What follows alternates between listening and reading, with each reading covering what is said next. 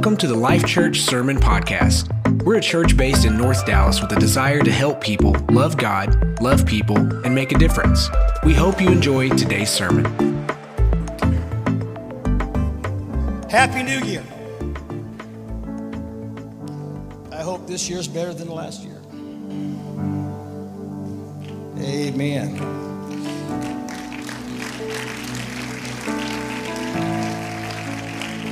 And maybe you had a great year last year, but I hope it's better this year. Amen. Don't don't don't go wrong on me there. I mean, it could have been a good year for you. I'm just saying it may be a better year for you. Here we are. Hard to believe it's already another year. Some ways, last year seems like a long time. Other times it seems like it was quick. It's been quite a journey. We won some, we lost some. But it's been a journey. And I don't know what the next 12 months holds for us, but thank God I know who does. Amen. That's good news. Good news. Because according to Romans 8:28, we know that all things work together for our good and God's glory. Now, I didn't say understand, because there are some things, I'll be honest with you, I don't understand. But we got to get beyond the understanding and get to knowing that somehow God has a way of working it out for good and ultimately for His glory. Brother Luke, God bless you, man. Extended family, and Caleb back there. Amen. It's in Him we put our trust. It's in Him we put our trust. And with that said, I, I, want to share something with you that I pray will help launch us into this new year. At least that's, that's my hope, that's my desire. Something that will help launch us into this new year with a new hope and a fresh determination and maybe a better understanding of the possibilities our coming together brings as a collective unit. The potential that is here. I listened to your pastor as he was up here speaking, and I'm thinking, did I preach this message here before? Because he's saying a whole lot. Of, was he in my notes? I, I, or better yet, is it a confirmation that, that we're flowing in the Spirit? You got to flow in the Spirit. Th- things, things work so much better and so much easier when you flow in the Spirit. I mean, you don't have to, you don't have to work it. You just kind of go with it. I like it when God opens doors. I, I, just something about doors that God opens. I prefer a God opportunity over a good opportunity.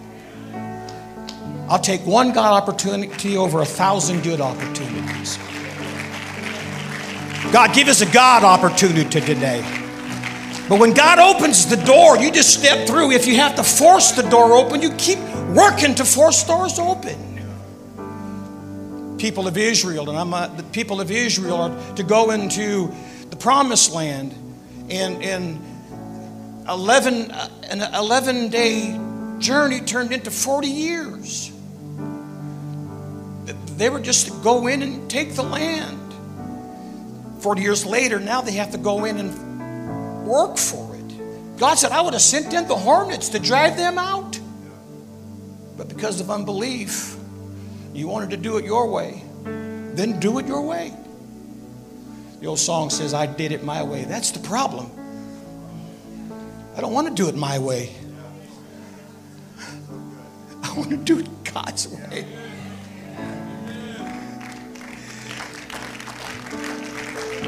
Anybody here feel the same way? I'm tired of doing it my way. It's work. It's hard work. Not that, I, not that I'm opposed to working, but I'd rather work smarter than harder, especially at my age. So while you're standing, let's turn to the book of Matthew, the 18th chapter. Matthew 18. We're going to read verses 18, 19, and 20. Excuse me. Matthew 18, starting at verse 18, down to verse 20. Verily I say unto you, whatsoever ye shall bind on earth shall be bound in heaven, and whatsoever you shall loose on earth shall be loosed in heaven. Again I say unto you, that if two of you shall agree on earth as touching anything that they shall ask, it shall be done for them of my Father which is in heaven. Pause. And think about that. Because that is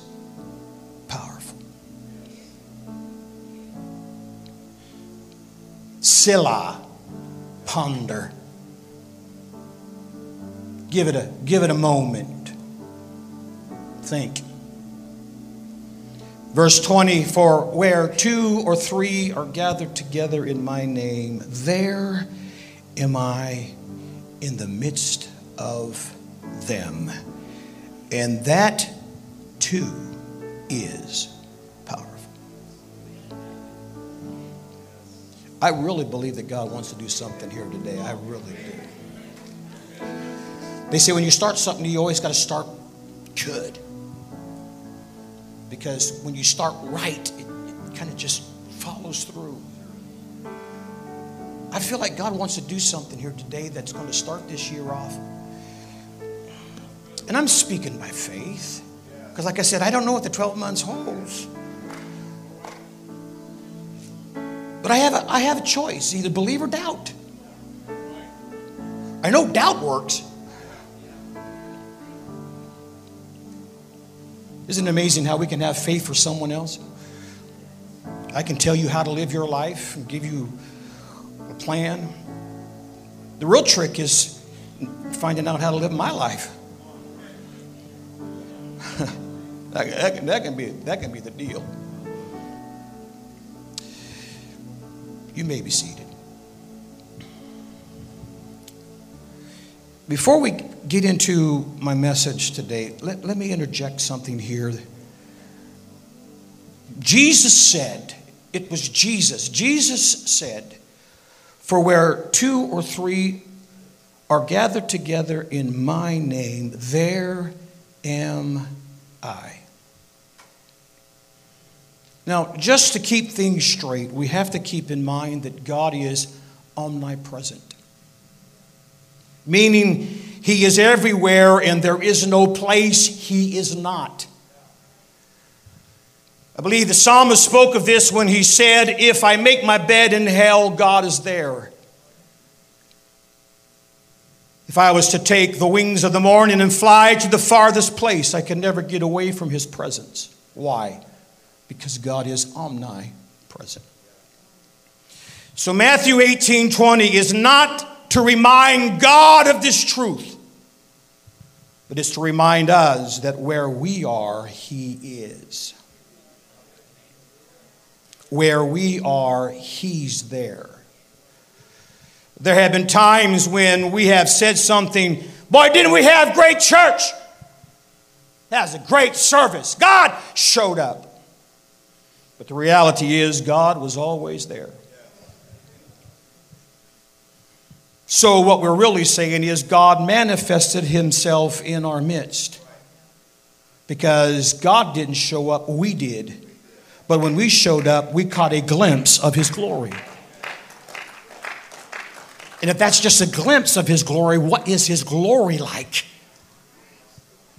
But when we showed up, we caught a glimpse of His glory.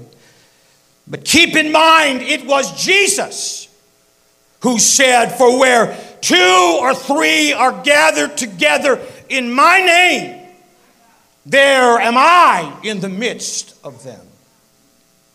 And now that we have established that point, let's get to the message. Say with me, opinion. One more time. We all have one.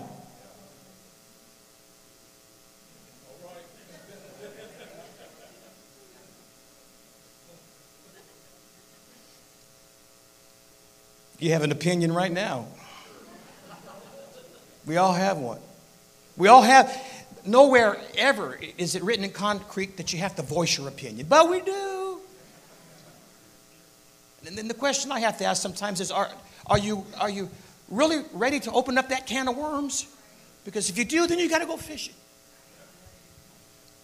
Sometimes if you just, just, just, you know, you wouldn't be there for the next hour and a half trying to, to, to, to, to defend your opinion. But bless God, I'm right. Well, the other person thinks they're right too. Well, what do you do then? We all have an opinion. And some folks are more vocal with their opinions than others. And whether those opinions be right or wrong, we all have them. And we are entitled to them, I guess. Because no doubt there is someone out there that has an opinion about that too. However, because opinions differ, at times those opinions will clash. And so we've all heard the old cliche then let's agree to.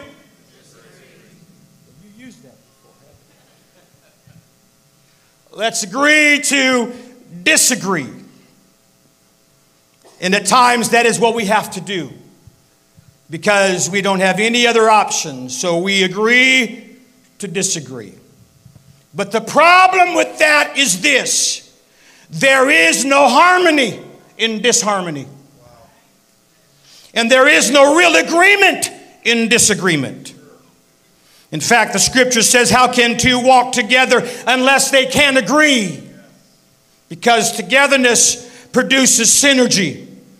In other words, synergy is what people produce when they come together, not just in location, but also in attitude and spirit. When they come together. I once pastored a man who prided himself in not being a yes man. But in not being a yes man, he became a no man. Because there is no accord in discord, there is no unity in disunity. Jesus said, If two of you shall agree, not disagree, but if two of you shall agree, it shall be done. And we can try to explain this verse away. But there is one thing we cannot explain away, and that is there is power in coming together in agreement. In fact, from a biblical perspective, there is anointing in unity. It has been said that the great revival in Ethiopia did not come because they prayed for revival, but it came because they prayed for unity. And when they had unity, they had revival. The psalmist wrote, Behold, how good and how pleasant it is for brethren to dwell together in unity. And this psalmist likened this unity to the anointing oil that was poured out upon the head of the priest that ran down his beard and upon his garments. It flowed from the head down to the body. Unity, agreement, harmony produces anointing, and it brings a pronounced or the unmistakable blessings of God.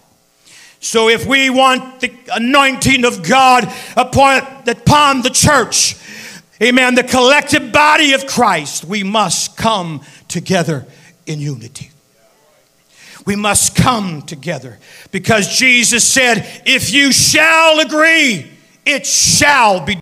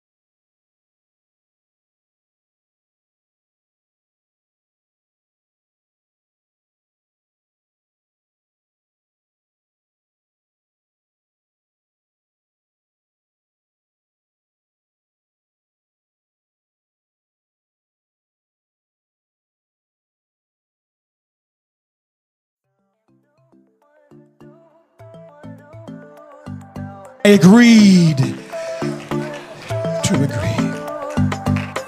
Thanks for joining us today. We hope that you were inspired by today's sermon. Connect with the Life Church through our website, tlcdallas.com, and on Facebook and Instagram at tlcdallas. Remember, together we can love God, love people, and make a difference. God bless.